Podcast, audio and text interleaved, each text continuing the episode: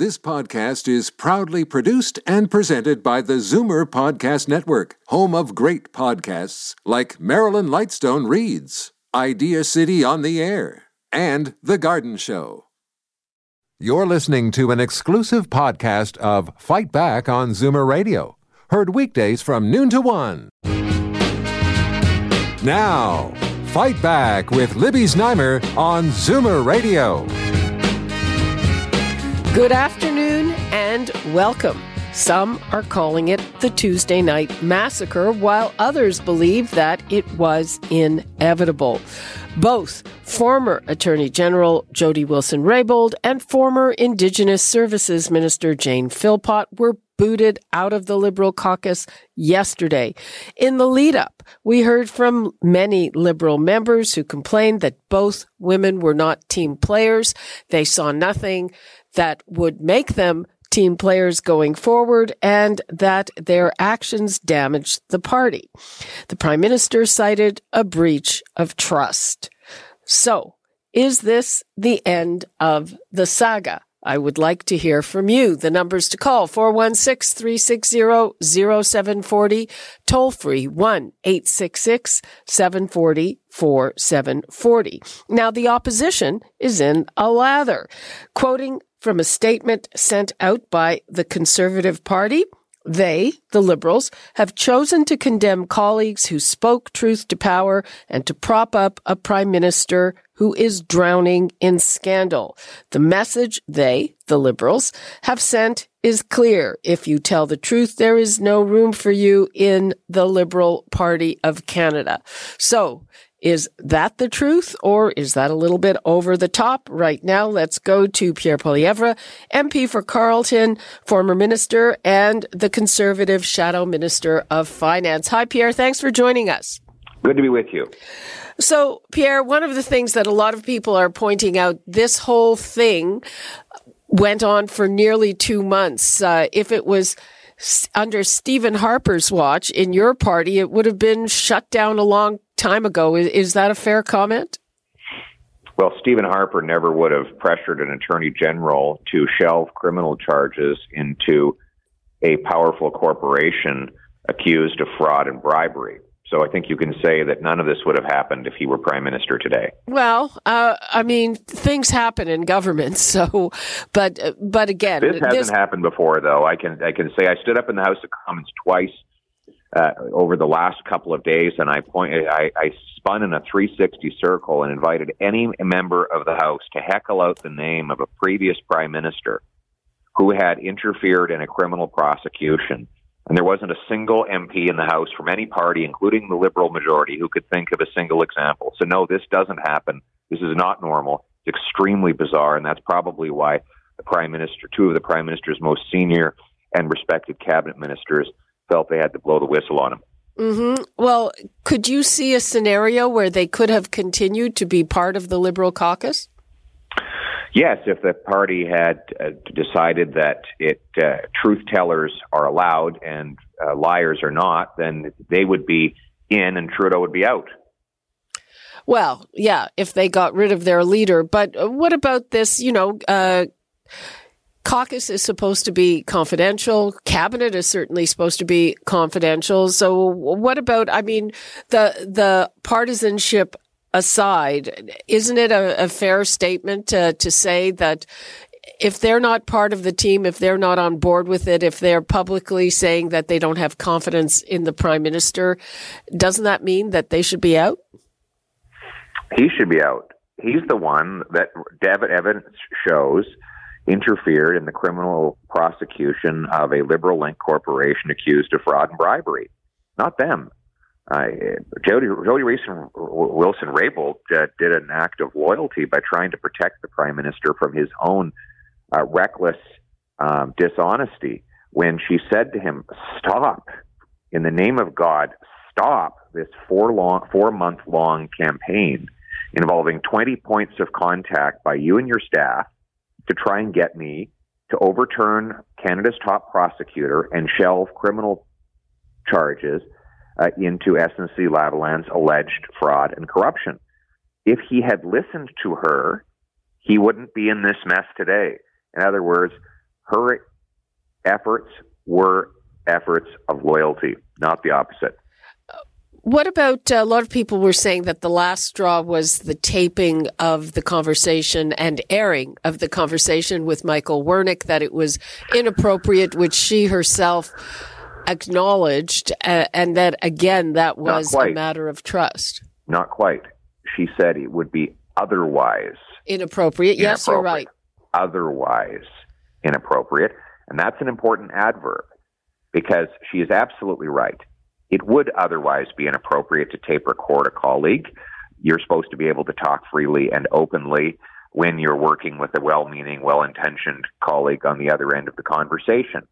But this conversation happened after a relentless four month campaign that involved, and I'm quoting now, hounding, bullying, interference, inappropriate pressure, and more by the Prime Minister, his top staff, and his most senior bureaucrat. She had documented all of those inappropriate uh, exchanges, and she wanted to make sure that she would have proof in case Team Trudeau would later lie and deny what happened. And good thing she did have that proof because that's exactly what they did. Well, that might be exactly what uh, sealed the deal on her losing her career as a liberal. Uh, Doesn't sound like that because they kicked out Jane Philpott. She didn't record anybody. Right. They were annoyed with her for giving that interview to Maclean's, among other things. Uh, you know, obviously the, the deal here is that they want to shut this thing down, turn the page. Uh, what else do you think there is to come? Hopefully the truth. So far, Trudeau has been doing everything in his power to keep it covered up. He shut down the Justice Committee, shut down the Ethics Committee, and prevented uh, Jane Philpott and Jody Wilson Raybould for c- completing their story by limiting what they can say about what went on but what, in what, conversations with him. What more so, is there possibly? They've uh, cited chapter and verse of, of the times they said there was, uh, in their opinion, inappropriate pressure. Other people have said, well, we think this was appropriate. What more could there be? Well, we don't know. We, we, here's what we do know about the cabinet shuffle. Before the cabinet shuffle, the Attorney General had made a firm and final decision not to interfere and shelve the criminal charges into SNC-Lavalin. So the answer was no.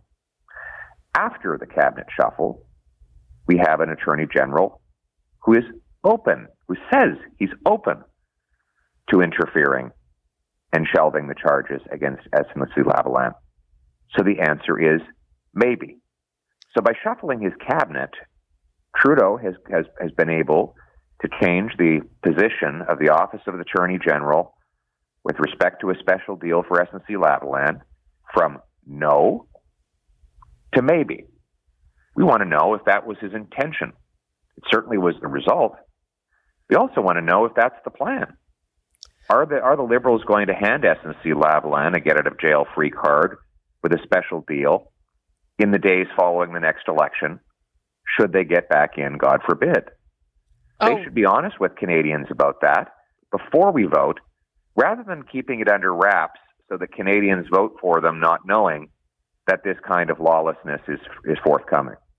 It would, it would be very politically difficult, I would think, for them to do that, and I don't know that they can hold off that long. Ooh, they haven't. They have not ruled it out, and they have not. They that's can, true, and they can hold off that long because they have specifically said that such a deal could be offered right up to the moment where, when a verdict is rendered or a plea is entered, and that could be years.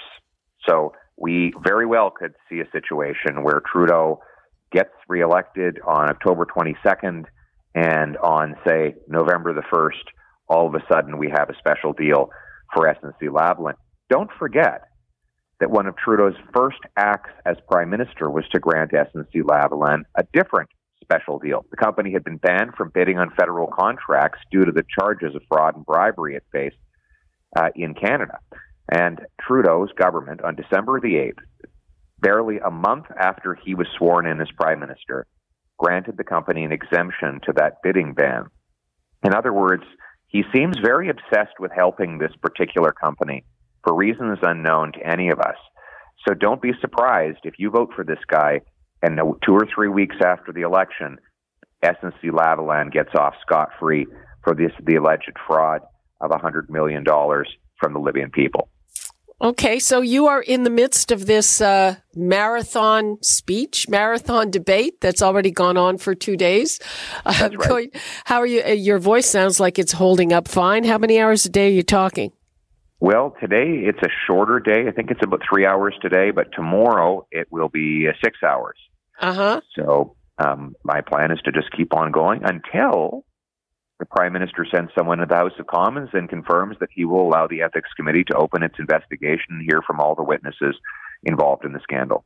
Okay, well, uh, we wait to see what happens next. Pierre Poilievre, thanks so much for joining us. Thank you for having me. Bye bye.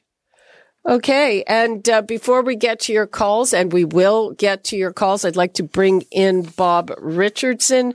He is a liberal strategist and senior counsel to National Public Relations. Hey, Bob. How are you, Libby? Fine. How are you? I am good. Okay, so uh, what did you think about yesterday's events? Well, it was a tough day for uh, for the Liberal government and for the Liberal Party. It's sad when you uh, when you lose members, and, and both of them, I think, were were uh, were were good folks.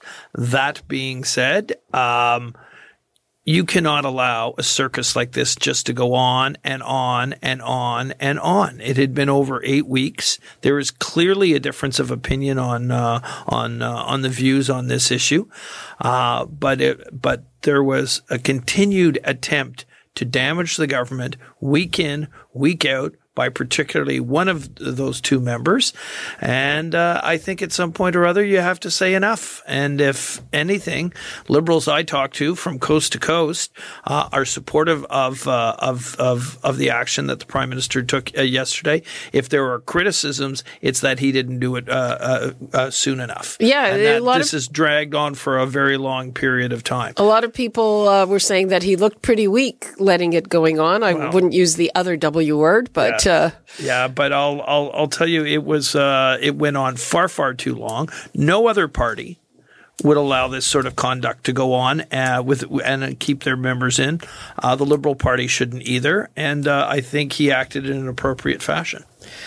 Yeah, uh, it, it's hard to imagine what uh, the two former ministers were thinking that they could keep going with this. Some people are saying, well, maybe they're both remarkably naive, both very talented women.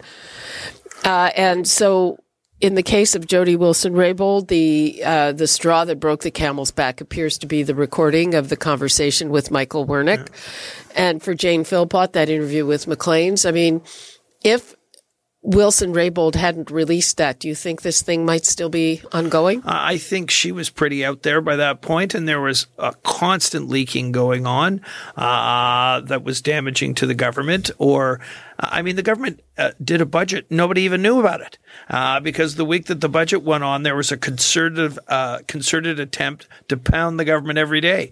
Um, the member of parliament resigned from Durham. The next day, uh, Paul Wells' article in Maclean's was out. The day after that, Judy Wilson Raybould was doing something. The budget may may as well not have happened because nobody knows it happened across the country. So there comes a point when you have an obligation uh, to the government and you have an obligation to your party and you have an obligation to your colleagues to say we're moving on. And uh, I, I think the government did the right thing under the circumstances. I'd like to bring in uh, Minister Filomena Tassi. She's on the line from Ottawa. She's Minister of Seniors, member for Hamilton. Hello there. Hi, Libby. How are you? Very well. Yourself? Fine. Uh, are you relieved that this was happened, or are you sad? How are you feeling about it? Well, you know, I think the the prime minister has taken great leadership here, in my mind, in the way that he has handled this. Um, you know, he took the time to consult with each of the caucuses. The regional caucus chairs met with him.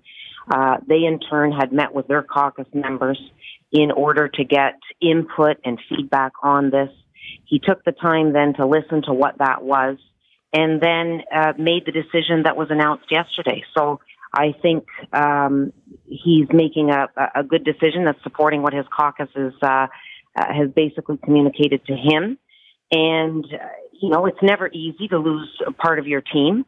But in this instance, um, it really comes down to this breakdown in trust.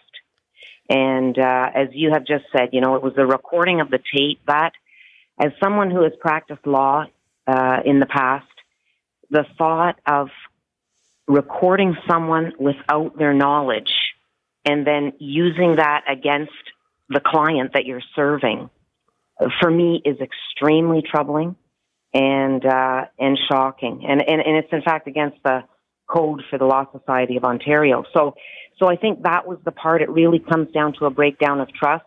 And um, what I'm happy about now is that we can get back to talking about the budget, talking about the good news in the budget, and getting back to work for Canadians. Well, I guess the question is uh, are people going to be listening to those messages?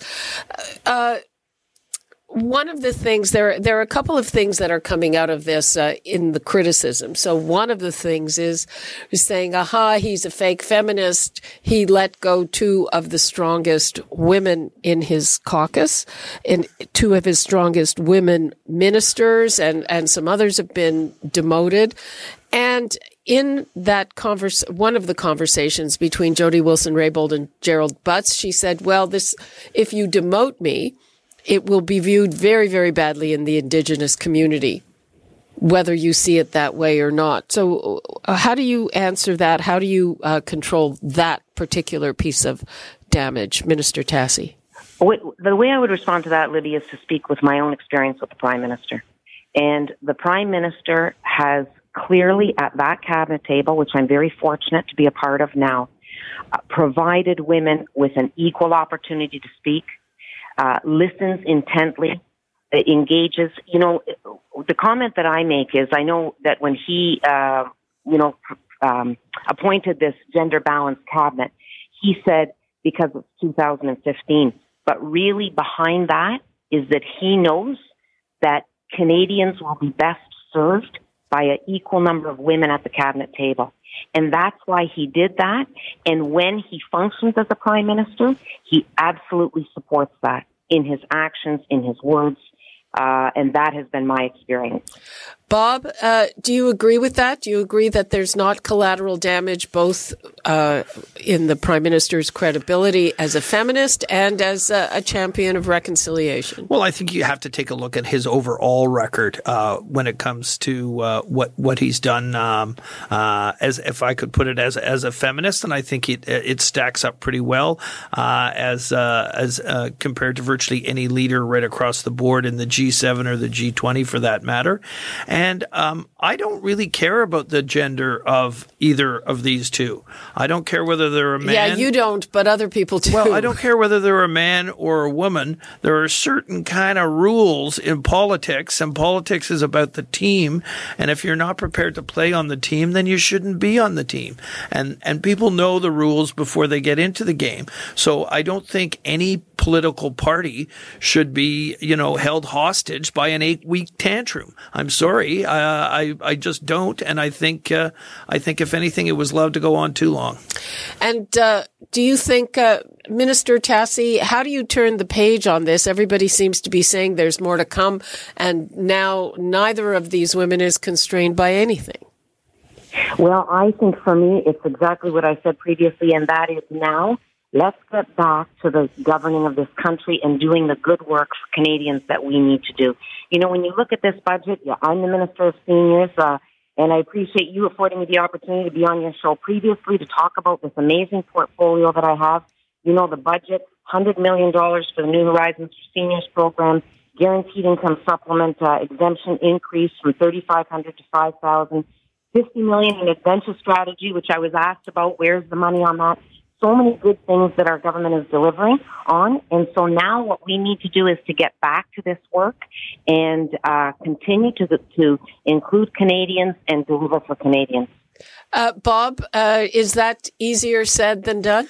Well, there'll be a lot of work that needs to be done. I, I think Minister Tassi would probably agree with me that, you know, a lot of Canadians don't know about the budget now because it's been, there's been no oxygen in Ottawa for the last eight weeks. So there's a, a, a job for, for ministers like her to get out there and sell various aspects of the budget and go out and uh, talk to Canadians and really kind of almost start the budget process a little bit all over again. Uh, I think that's important for the government to do. And it's also important for the government to move on. We've got a lot of big problems. We've got NAFTA issues now. We've got issues with uh, the Chinese when it comes to canola. We've got a whole variety of things going on that deserve some attention. But can you can you see more and, on this happening? I mean, again, look, I think this will this will fester a little over the next period of time, but I think I think this moves things along in a uh, in a significant way, and it needed to be moved along well, in a significant way. Th- then the question definitely is, if that's the case, why didn't they do it sooner? If it all it takes is kicking them out. Well, I think the prime minister, to his credit, I'm not sure I would have had the patience, but to his credit, I think was trying to f- see if there was a way to work things out. Uh, I think there were a number of private discussions. I think they were trying to see if there was a way of handling it differently than they could. I think there was a breakdown in uh, trust, and I think the well was poisoned. And I think finally, at some point, you have to say enough's enough, and you have to move on. And we hit that point. Uh, Minister Tassi, today on Parliament Hill, there's this annual event, Daughters of the Vote, young women trying to encourage them to go into the politics. And it's coming right after all this happened. Uh, have you spoken to any of those young women and what do you say to them? Yeah, not as of yet, but I, I do plan to do that today. Uh, you know, um, women, we need more women in politics. Uh, we as a country benefit through the engagement I know that many women need to be invited and need to be asked and need to be encouraged. So for me, the message really is uh, empowering women, uh, giving them the support and the encouragement and the confidence they need. Um, you know, women often will think that you know there's someone else that can do this, uh, and and I was one of those uh, people, you know. But it was the encouragement um, and support that ended up ultimately enabling me to put um, to put myself forward. And so for me, it's it's it's that message and uh, doing what we can to ensure that those women that have gifts out there that want to share them, uh, that they are encouraged and given the opportunity, because we as a country and our local communities will be better served with uh, and as a result of your contribution.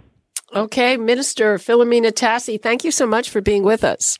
Thank you for having me, Libby, as, as always. Okay, bye bye bye. All right. Uh, before we bring in our next guest, let's take a couple of calls. People waiting patiently. Ron and Guelph. Hi, Ron. Hello there. Uh, thanks for taking my call. Um, to Mr. Richardson, um, when he talks about being a team player, being a team player, does that mean you um, you forfeit your own principles? Um, to me, those women are more principled than every other one of those Liberal caucus members who said, "Nope, you know what? I would never go against the prime minister. I would never say anything that's uh, obviously wrong." Those are the unprincipled people, are those liberal caucus members. Uh, I think the conservative uh, in their statement have got it right. Um, I admire both of those women. In the case of um, JWR, as I call her, um, I don't think she quite did it right, but she had to record that conversation from Wernick knowing what was coming, knowing how much pressure she had, she had to, if you know what this expression CYA stands for. Yes. Especially when it comes to government. It's uh, and everyone else cover cover your behind. Yes, and at that point, I don't think she had much choice. One thing she didn't do, she should have told Wernick that she was recording him, and maybe the conversation would have turned around. But well, knows? maybe the conversation wouldn't have been that frank. Okay, Ron, thanks for your call. Okay. I'm here with Bob Richardson, and I am welcoming Lorne Bozinoff. Hi, Lorne. Hi, Libby. How are you? Fine. How are you? Good, thanks. Lorne Bozinoff, of course, pollster with Forum Research. And uh, Bob, we were just chatting in the break, so uh, we can get off the Liberal Party line a little bit. Let's talk about the opposition first. This has been a gift for them. Uh, we'll get Lorne to fill us in on those numbers, but are are they uh, taking it a little too far? Yeah, I look. It's been a complete gift for them. I've been in opposition before, and uh, you well, you take it when you can get it. But the the degree of hypocrisy is a little much. Uh, hearing from a high minded Pierre Poilievre, who's one of the most highly partisan members of Parliament, when they were in government, he was sent in to disrupt committees. He was an attack dog in the House of Commons. Uh, he, Still is. he he didn't he didn't once raise any concerns since he's such a Democrat now about uh, Stephen Harper's dealing with the uh, chief uh, chief of the Supreme Court. So I mean uh, the hypocrisy there. Lisa Raitt called Judy Wilson uh, Raybould incompetent and said she should be fired two months before this happened. Now she wants to build a statue of her on the West Lawn in Ottawa. You know, like this whole thing is a bit much, and I understand opposition has to do what opposition has to do, but the hypocrisy is getting uh, is getting a little bit uh, is getting a little bit out of control. And the Liberals, but the Liberals have been hammered on this. The Liberals have been hammered on it, and f- quite frankly, in my opinion, to a certain extent, deservedly so. Uh, uh, I think it was badly handled by the Prime Minister's office uh, earlier on. Uh, and I think the way that they've organized themselves is they've had too much power in too few hands for too long. Uh, we don't have regional ministers. We didn't have a senior liaison for caucus. A number of things that sound like internal plumbing, they're important.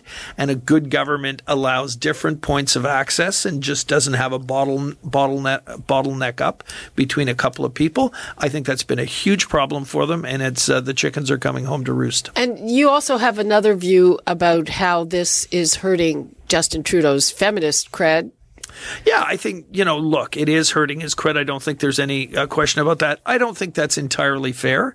I think the guy has been uh, quite a good prime minister uh, when it comes to issues uh, issues that are important to women, whether they're health issues, the work he's done with women and girls internationally, what he's tried to do within government and cabinet, appointments that he's made, deputy ministers, ambassadors, others.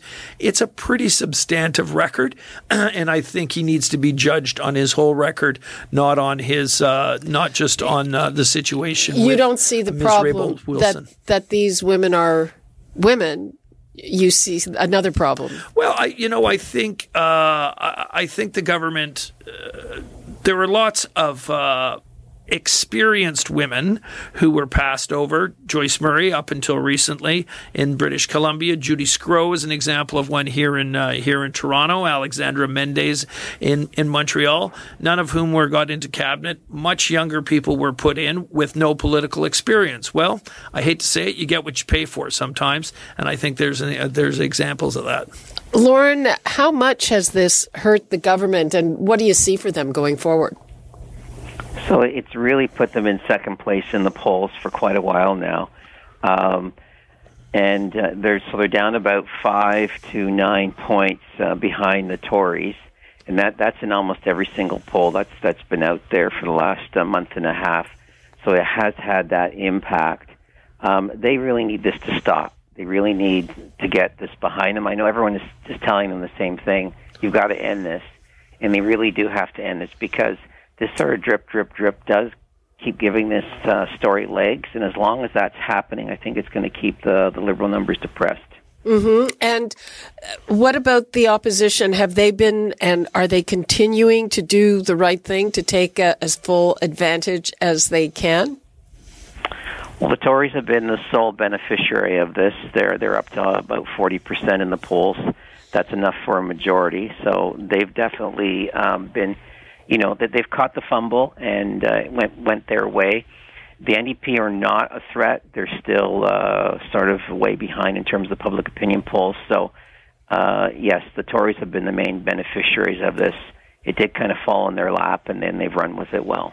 Well, uh, Bob, before we get to our calls, is that because, I mean, it seems to me that the Tories have been hammering this while the NDP's strategy was such as it is was to get out of the way and let the Liberals hang themselves. Looks like that that isn't working.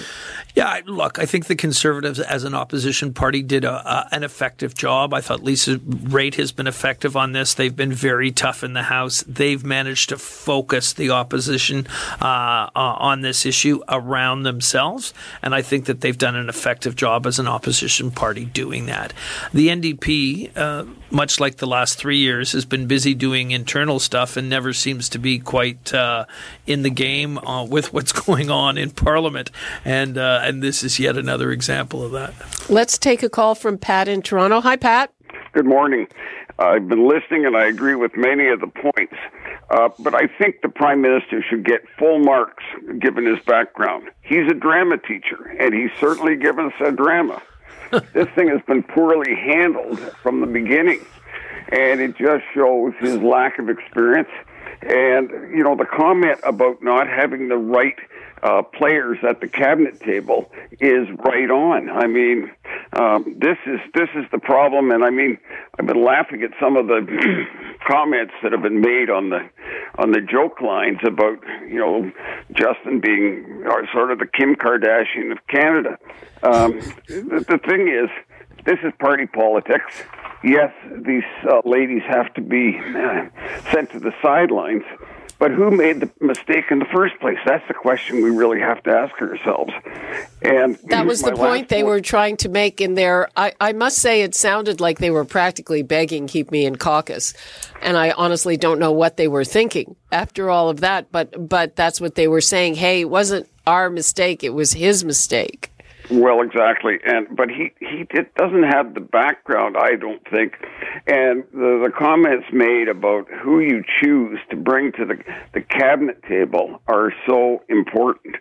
Uh, the last point I want to make: the lady from Hamilton who was commenting about the great budget, etc.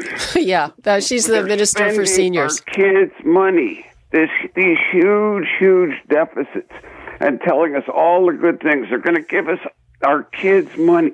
They're giving our kids' money away, and they just seem to ignore that whole aspect. So anyway, I I find it very interesting. Um, it will be sad if um, if they get thrown out for this reason alone.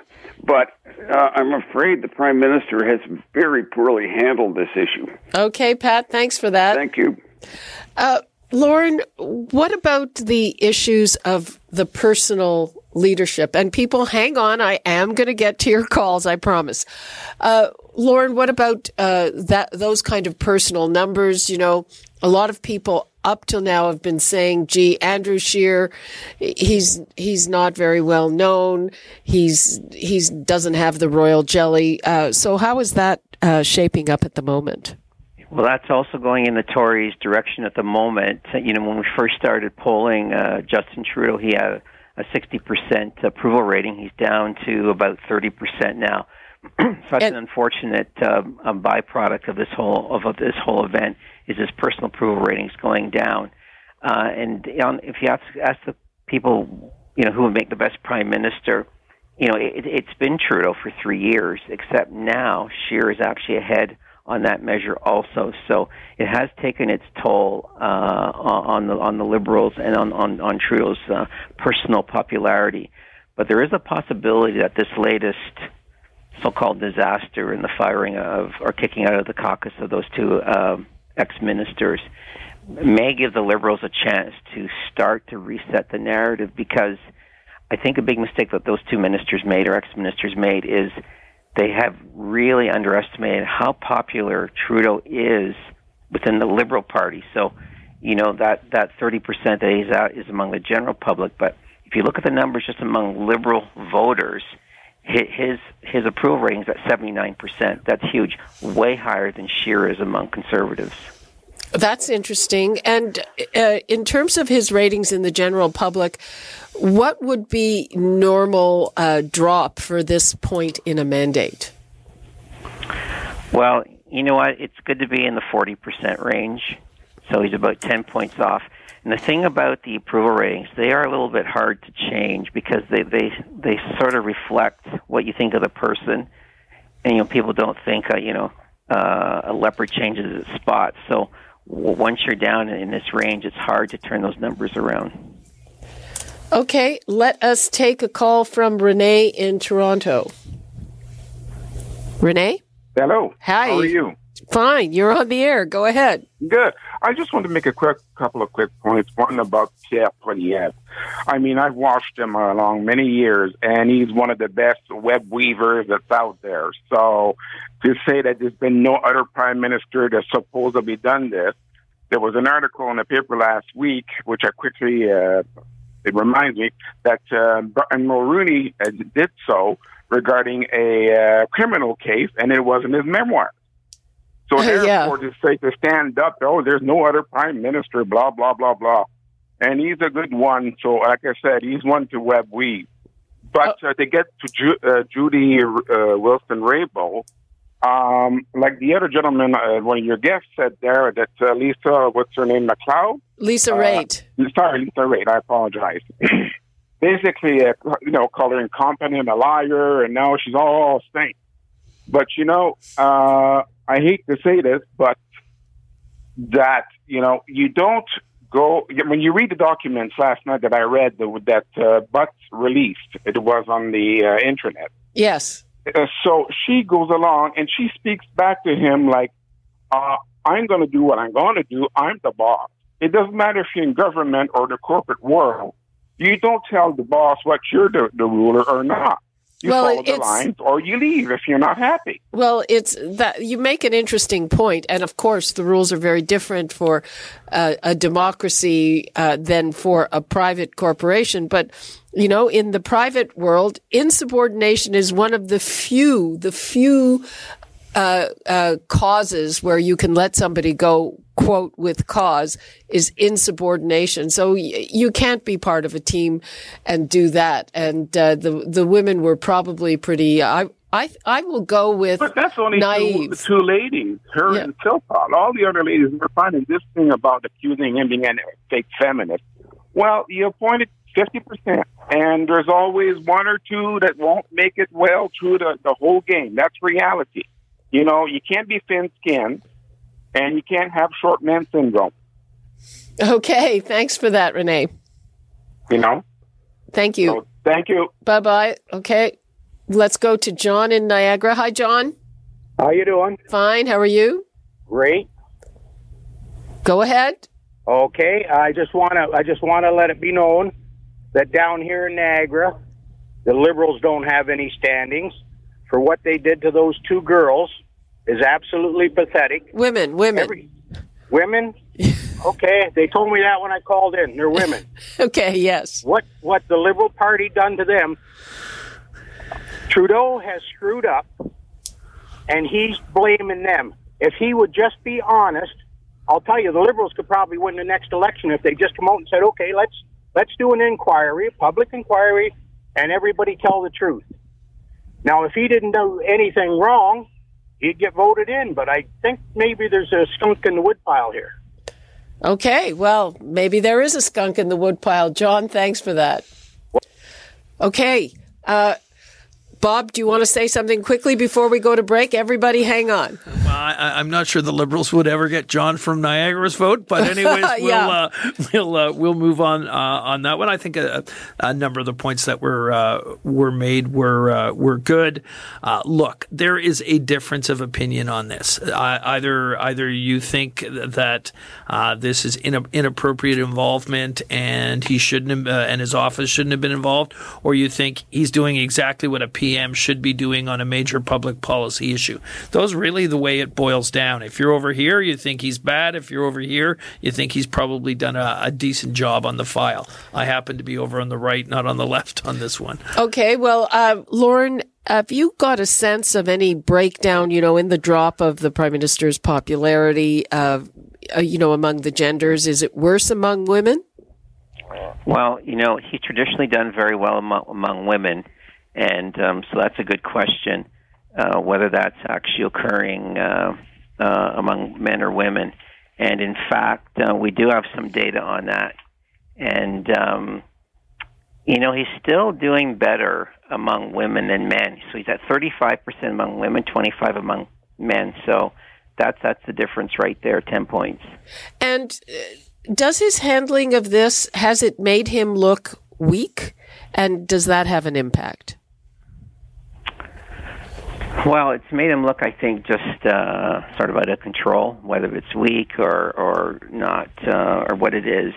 Um, but uh, uh, it just made him look, I think, disorganized, out of control, not on top of things, um, not really leading. And um, because of that, he's got to uh, really take charge of things. And it's possible that um, the uh, kicking those two uh, members out of the caucus will be the opportunity to reset the narrative, show some leadership and some strength on this issue. Bob, what do you think he has to do? And does he have the right team? I mean, he lost Gerald Butts in this, his most trusted advisor. A lot of people had been saying Gerald Butts is really the brains behind the prime minister. So who is there now? Well, look, he's got a number of people who uh, who formed a very good team last time. Let's remember the Liberal Party went from 34 seats to 185. A lot of the people around the Prime Minister today are those people, so they're so they're experienced, and they've also now had three and a half years in government. Um, so uh, so I think there are a number of good things. I hope Mr. Butts comes back and takes some role in the campaign. Uh, he's uh, a very very intelligent guy, and I I think uh, unfortunately is a bit of collateral damage in this. So I think there'll be enough good people to put on a campaign, but uh, we need to do some things differently.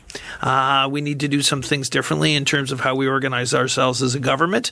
He needs to do some things differently. I think we need to spend less time on. Um, uh, on uh, things uh, we need to do focus on issues that are mean something to people in their day to day lives. Bread and butter. Bread and butter issues, and a little less on uh, what's going on at the United Nations today.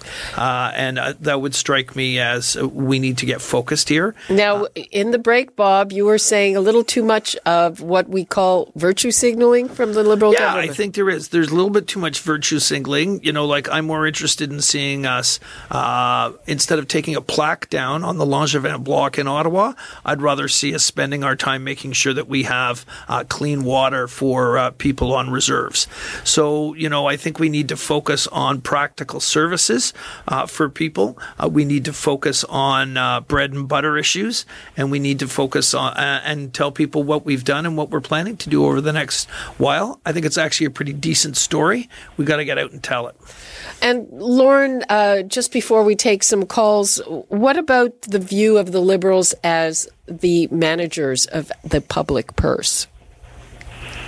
Well, I think that's um, uh, going to be a weak spot for them and uh, something that they're going to have to uh, address uh, between now and the start of the uh, election campaign. We have to remember, though, it's it's you know we always say, well, election, you know, six months off, that's forever in politics and so forth. Now, all that, all that is true, but what's also true is in the last election campaign, the lead changed three times. So it's really hard to uh, predict where, where things are going to be at, you know, at this point in time. Okay, let's hear from Ellen in Toronto. Hi, Ellen. Hi there, Libby. Go ahead. Um, as a woman and quarter Indigenous, as my grandmother was an Indigenous woman, um, I, for anyone to move ahead, women or men, we've got to drop these labels. And I think I have renewed respect for the Prime Minister because of what he did, and he should have done it a lot sooner. And it's not about two women, it's about two individuals who were not team players, who went against the party, and it should have been done a long time ago. And as far as Trudeau losing credibility for being feminist or not, I totally think he's even more feminist due to this because he's showing strength and power, and that's what it is. We've got to drop the uh, the labels. Are you a liberal voter usually? No. No. And will you be this time? I may. I may. I'm not really sure, but I don't think. Um, I think in the end, this has really given Trudeau a lot of power, and I think the polls. I don't always uh, agree with the polls, and they don't always come true. Okay, thanks for that, Ellen. Thank you. Okay, let's go to Bob in Etobicoke. Hi, Bob. Hi, how are you? Fine, how are you? This whole system, what what the harm it's doing, it's given the general public now are, is kind of given the impression that maybe the government isn't as honest as they thought, and it's doing a lot of harm to for voters. And if it was up to me, and I was a governor general, Queen's representative, I think I would suspend Parliament and have a complete investigation done. It's not a case where SNC Lavalin was a good company. This made a maybe a mistake that you could blame on an employee. They have a reputation that is not good. So why would they defend them and and in this matter? So I blame Trudeau for this. He had no business trying to defend a company that it's not just one count. This is several. Like if you check some of the records of SNC Lavalin in their past history, the, he wasn't protecting jobs. He was protecting, like if I'm not saying that this is true, but does his fund have SNC Lavalin in its stock? Oh. I don't know you know, I don't know whether they've Trudeau- made illegal donations to the liberal parties, but thanks, Bob, for that. Uh, I don't know if uh, the governor general usually, if they dissolve parliament, it's at the request of the prime minister. Yeah, it's at the request uh, yeah. of the prime minister. So, so that would, but you're onto something in that we need to turn down the volume on some of the language. And Mr. Poilievre, just because he was on earlier, is a good example. He talks about interfering in a criminal prosecution. That has not happened. No, it has he, not. not he, yet. He but they the haven't term, ruled it out. you're either truth tellers or liars. That's not true. You can have a difference of opinion. He talks about fraud and bribery and corruption mm-hmm. with the word liberal and SNC in the same thing. Trudeau wasn't even in power when all this stuff went on with SNC. This was years before, quite frankly, amusingly, his government was in power. I'm not blaming them for it, but it's the truth.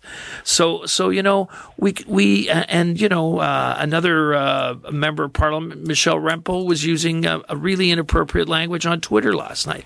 So, you know, we need to turn the volume down here. We need to bring some decorum back, and the Liberals impugn people's motives sometimes too, as well. So they're they're not free and clear on this issue either. My my point here is all the whole crew of them need to turn down the volume and uh, and uh, start acting a little bit more responsibly. And speaking of Pierre Poilievre, do you think the scenario he outlined is is possible that they don't do anything, that this stays on hold until after the election, uh, the prosecution, and after the election they say, well, we'll give them a deferred. I, I don't know, but I, I do know is that his interest is not the public good on this. His interest is of scoring political points. Okay. Uh, Lorne, um, is, do you think that they have any ability to turn around and give this company a deferred prosecution? Well, it wouldn't be something you'd want to do before the election, I don't think, at this point. So, um, you know, th- this whole this whole issue's gone radioactive at this point, and uh, really, the best thing for the the liberals is that this thing just goes away for now, and right. and any decision like that would just bring it right back. Okay, uh, so Lorne, while I have you in ten seconds, anything else you want to leave us with? Well, you know, we we, we have the the, the the the Tories at about uh, forty one percent, Liberals are at about you know thirty five percent, six point difference it's not a lot. Uh, you know, uh, Canadian elections turn on very, very small differences in the popular vote, and um, so we have that six-point gap. But it, and it does create a majority for the Tories, but it could easily change the other way. And Bob, your thirty seconds to leave us with. Uh, six months is an eternity in politics. Uh, I was the chief of staff of a leader. We were 20 points up uh, six months ahead of an election, and we ended up getting whooped on election day. So uh, I don't, uh, I don't uh, take the, a lot of the polling too too seriously at this point. It's not saying that it isn't good polling, but Canadians can change their minds. Um, there may be other things, and right now Justin Trudeau's running against Jody Wilson-Raybould and this uh, and SNC. Uh, when the election's called, he'll be running against Andrew Scheer and uh, Jagmeet Singh, and uh, I suspect we're going to see a different result. Okay, that is all the time we have. Thank you so much, Bob Richardson and Lorne Bozinoff, and people. Free for All Friday is coming up. Just uh, judging by the phone lines going nuts. Anybody who thinks that this thing has gone to bed and it's over, I would say from our vantage point here, no, not yet, not really. So please call back on Friday or before if we do it again before. And that's all the time we have for Fight Back for today. You're listening to an exclusive podcast of Fight Back on Zoomer Radio, heard weekdays from noon to one. You're listening to an exclusive podcast of Fight Back on Zoomer Radio, heard weekdays from noon to one. You're listening to an exclusive podcast of Fight Back on Zoomer Radio, heard weekdays from noon to one. This podcast is proudly produced and presented by the Zoomer Podcast Network, home of great podcasts like Marilyn Lightstone Reads, Idea City on the Air, and The Garden Show.